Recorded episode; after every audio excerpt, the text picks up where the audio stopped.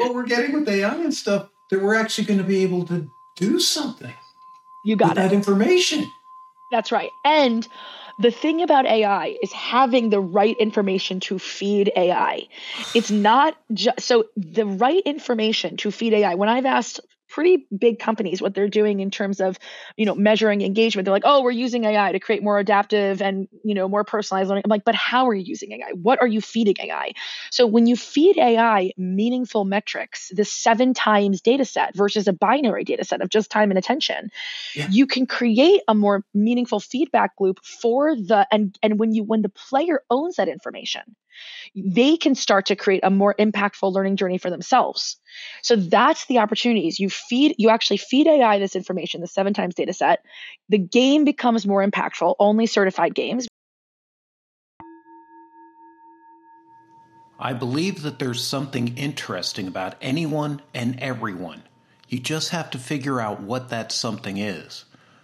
That quote from Tony Hsieh from the book Delivering Happiness begins this podcast with Amanda Slavin, the head of Learning Frequency, but more than that, an author who created the seventh level framework, originally for education, worked it into business, and is now returning to education with Learning Frequency, an ed startup that merges the digital and physical worlds through a novel NFT approach to learning. The goal is to immerse children fully in a blended reality for enhanced learning experiences. It uses a frequency bot to message the NFT, which keeps a record of the styles, the way the student learns, and even possibly their gaming behavior to optimize that as well. As Amanda says, sometimes the teacher will look at the assignment in the future and say, hey, you've done really well on Minecraft last night. Spend another three hours and finish that off. It's all about getting students more creative, teachers the ability to do real teaching and work closely with them, and eliminate a lot of waste. This is the AI Optimist, and you're in for a treat. Let's learn about learning frequency. I was reading your what you shared about learning frequency from the Founders Forum, the EdTech, mm-hmm. and you had a quote. I'll give you two quotes to start this off, and I'd love to jump into this. You said, and I'm so interested in what you're doing there because I love the word frequency too. Tesla mm. said we're energy, frequency, and vibration. I'm like, to me, that's sort of seventh level stuff, but it's probably I'm it way, way too deep. You said we will create a way for students to own who they are and what works for them wherever they learn. Mm. Yes. And then I remembered on your recent post with um, your mentor and I will mm. say a mutual inspiration for many years, even though I only drove by, met him once, Tony Hsieh, mm. said something that's really beautiful in delivering happiness. He said, I mm. believe there's something interesting about anyone and everyone. You just have to figure out what that something is. So with learning frequency, oh, that's how I didn't are you helping students figure out? In my, this is just my word for it, what that is. Wow. I mean, that's that is just. I have to read his book again. I did not know he said that. That makes me super emotional. Um, it was his birthday yesterday, which I did yeah. post about, and I had no idea he said that. That's that's amazing. So it's really interesting because I'm actually, you know, n- there's nothing about learning frequency on my LinkedIn, and it's on purpose, which is that uh, it's it's something that is it's important to talk about and to have a conversation about versus to just try to digest in a snack size bite. It's the first time in my career I'm not putting it public information about something that I'm working on. So, learning frequency, uh, you know, I have a provisional patent for a product that was born out of a longitudinal study with a school in Denver that was a mag it's a magnet school. And a magnet school is a publicly funded school based on a theme. So the theme is entrepreneurship. It's called clara brown entrepreneurial academy. And this is a historically underserved area with you know this is a very this is not you know an over the top funded school. Um, they don't have access to new technologies, you know, kind of a, a new frontier of, of innovation. And this product was born out of this research with this school. And the intention was first and foremost to change the way we think about measuring success around learning. Because going back to what Tony said around being able to find what's interesting about each and every person, when we standardize our version of success, we standardize our view and perspective of students and there's no one size fits all. And so we need a new metric for how we talk about success, how we value success, how we define success. First of all, AI is going to replace all of our kids if we keep teaching them like productivity machines. Let's just be for real. If we keep teaching them to be output machines, they will always be outputted by output machines of AI. So we have to teach them to be human and have these human skills and embrace what makes them them and embrace their own learning journey and their own identity. And so that's what learning frequency is about. I could talk about what that actually means in terms of a product, but I'm answering your specific question, which is, you know, change what, how we measure success, give students ownership of that narrative, give students ownership of the of their understanding of themselves in the world um, and of their own learning journey. With the frequency bot, you're yes. using NFTs and the frequency bot to inform the NFT. What's sort of like the the nuts and bolts of yeah. how that works? I'll talk about the actual product. So, the product is based on there's a questionnaire that each student takes, and the questionnaire is based on the levels of engagement. And and so it's all about learning styles have been debunked we are not one thing. You know, we're not this static or stagnant image. We're actually more like an NFT. We're dynamic, we're evolving, we're constantly changing. Uh, and so when it comes to the way that we, again, engage with the world around us, students are never given ownership of that information. Even if they have, you know, an IEP or an individual education plan, even if they have, you know, a psychologist do a profile on them or on the way they learn, this is what parents do actually these days. Students still don't get access to that information. So this questionnaire is based on the way that they engage. The first set of questions are on the tools they need to prevent disengagement. The second set of questions, it's, it's 17 questions, are around the communication preferences limiting distractions, productivity, extrinsic motivation, intrinsic motivation, and being activated as a learner. And at the end of that questionnaire, it visualizes their answers into something called a frequency bot. The frequency bot, there's about 60,000 plus iterations of this, you know, so each answer has a different trait. It could be a pink head, a yellow head, a blue head. You could have three eyes, four eyes, five eyes. You can have an orange nose. It's all different traits. And they actually can then mint, they can own that avatar, that frequency bot as an NFT in platform. They don't need cryptocurrency, they don't need a wallet, they don't need anything. It's all in it's all in platform so that anyone can just log in with their Gmail, their Microsoft email, or a username. It has to be with a school environment. They take this questionnaire. Then they get this frequency bot that represents their answers, and then they get to mint it so it's there. So if learning frequency goes away tomorrow, they get to own this asset. They also get something which is my favorite part of actually the platform, which is they then get a personalized plan on what to do with that information. So they get a worksheet, which they can download. I'll give you access to it after. Um, and it actually tells them, okay, you have a blue head. That means that you prefer quiet time when when you're working. Here's what to do with this information. Find a quiet corner when you are, you know, you are working on your own and be able to really or use noise canceling headphones and it actually gives the student strategies on how to take learning into their own hands. I'm just going to finish with this one last piece. And this is actually the current product, not necessarily the product tomorrow, which we can talk further about how that plugs into all learning environments and then gives the student an interoperable learning profile that they then own wherever they learn, however they learn. But today, teachers also get a legend of all of the traits, of all of the parts, and what how to create an adaptable learning environment. So whether it's create a blue corner where, you know, it's a quiet corner or a movement corner or have noise canceling headphones available to kids so that they can start to create because right now when we think about personalized and individualized learning, we put so much on the teacher and we say you need to now do more work. You need to figure out a way to per-, and it is not fair and it is not scalable. So this gives the student the ability to self, be self-aware, use metacognition, self reflection, so that they can take learning into their own hands, literally, where they have the skills and the strategies, and figuratively, too, where they, again, they're owning this data. So it's this literal and more of like an emotional, figurative narrative. And then the last thing from an artistic perspective, which you'll like, is that it's a robot because we're leaning into this narrative of let's use technology to make kids more like humans so they don't turn into robots. so that's the intention here. It's each robot is unique.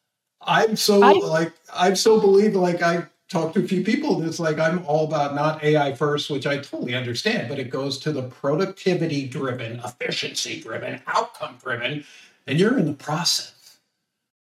That's exactly right. Access is always key to this. How do we give yes. them access? So, the future of this product and what I'm working on now for phase two of research is I'm working with games, and these are not learning games. So, my you know, students are, or not students, kids are spending 159 minutes a day in Roblox. So that's a lot of time. And what we do as governments and as leaders is we just, we block, and even parents, we just say, you can't spend that much time. Let's limit the time. And that's just still focused on, by the way, time and attention is binary, right? We're saying quantity, okay, bad or good. And that's not the way that we are as human beings. It's nuanced. And so we need to have a way of measuring quality of time, the quality of the experience. And so the what the provisional patent is for is not only having this learner profile based on the seven levels of engagement, on the way that you engage with the world, but then having that be the layer in which we measure engagement in all games, in all I'm not going to use the word learning environments. I'm going to use the word games in order to determine what is a learning environment. So there will be a certification plan where we actually literally say, okay, this is a this is a learning frequency approved game. This is not. And so what I'm currently doing now is I'm working with games. There's a game I'm working with on on Roblox. Um, there's a game I'm working with in partnership with Animoca, and I actually take their metrics and their behaviors and I map them out to the seven levels of engagement. And I give them the ability to have this nuanced way of looking at gameplay. So rather than just level five, extrinsic motivation, they're just playing for points. What are they doing that are inspiring the set goals to make a difference? I'm going to answer your question on how we make this accessible. So we by the way that we make this accessible is we reach kids wherever they wherever they learn and however they learn and that is not leaving teachers and schools behind often ed tech and future of ed products end up serving for the 1%, or they then create something and then sell it into schools versus working with schools to figure out what this is and how the schools are using it and what they need. And so we we start with offering this completely for free to schools. This should not be something that schools are charged for and students should have a frequency bot profile based on just again interacting with the teachers and the world around them. The future is having games be able to then pay for view only insights reports, to pay for the certification process, to pay for optimization plans based on how to be certified in order to improve the quality of gameplay within these experiences. And so to me, it's very much the, you know, buy one, give one, but in a much more integrated fashion hmm. where these games that are making tons and tons of money and are really just the only way they're now making money, by the way, is turning themselves into branding platforms. Right. That's it. They're starting right. to be now advertising platforms, which is I, I again I've been in branding for 10 years. I'm not I don't have a problem with that. But then I want to know when my kid is playing a game in Roblox if that game is I kind of use this phrase is a vegetable for them or is turning them into a vegetable.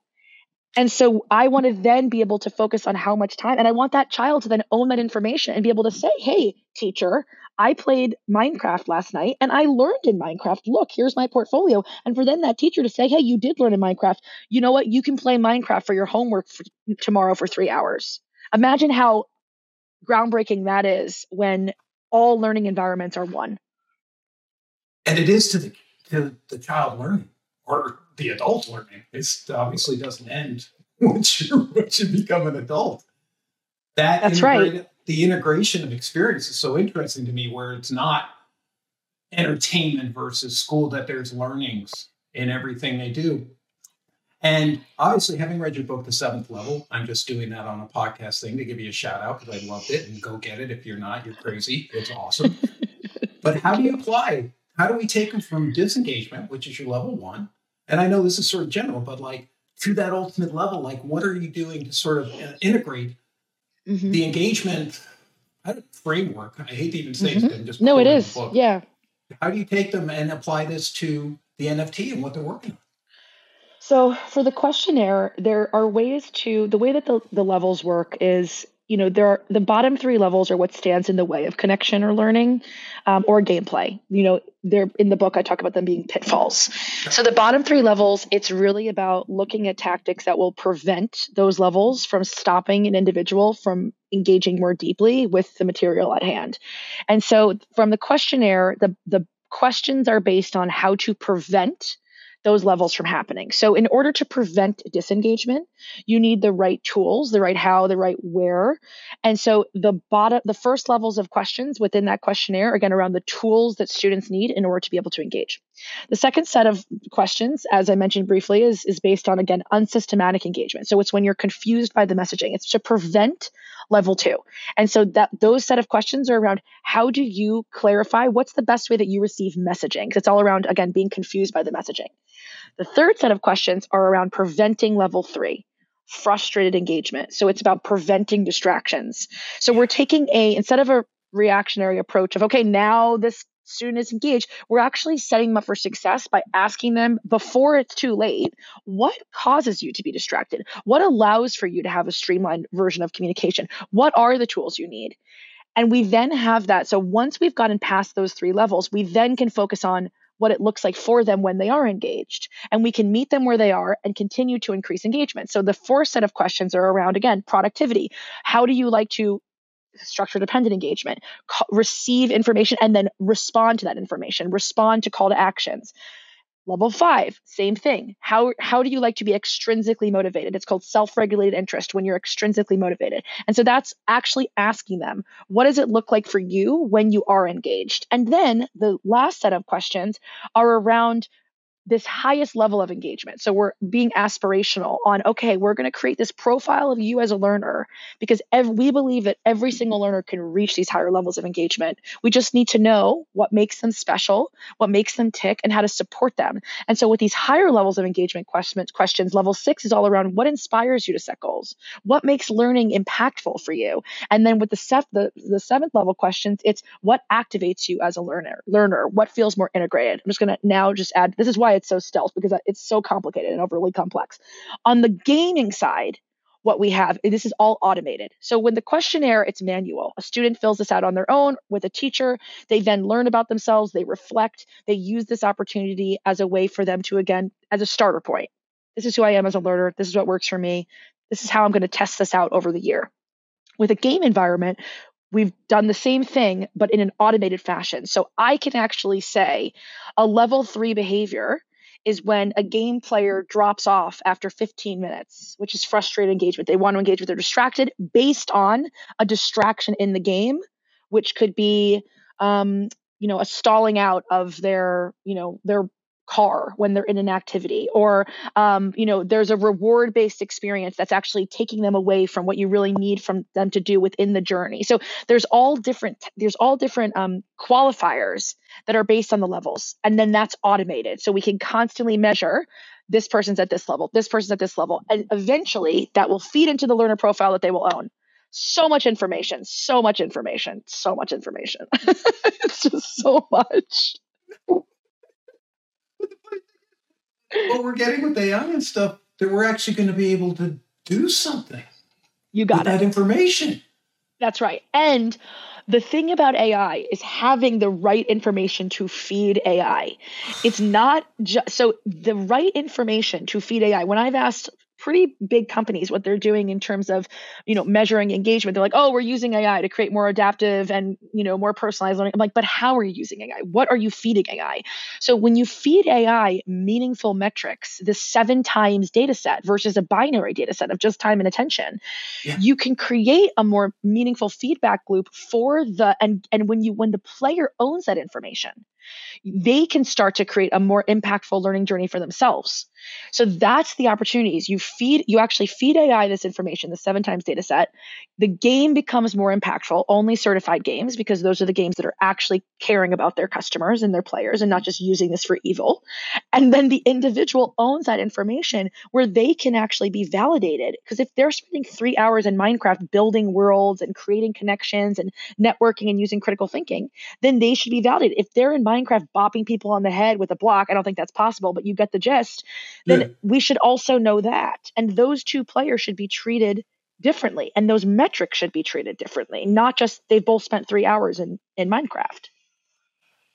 And you're, you're escaping the um, the crux problem of AI is the early engineer data driven alone. And training data is everything, but when you think of data as just stuff about people. And it's not actually a human being with styles and learning and oh my right? I mean talk about data. Like i mean even like who the heck can even figure that out about themselves when they're growing up? You're just sort of like winging it in the game of life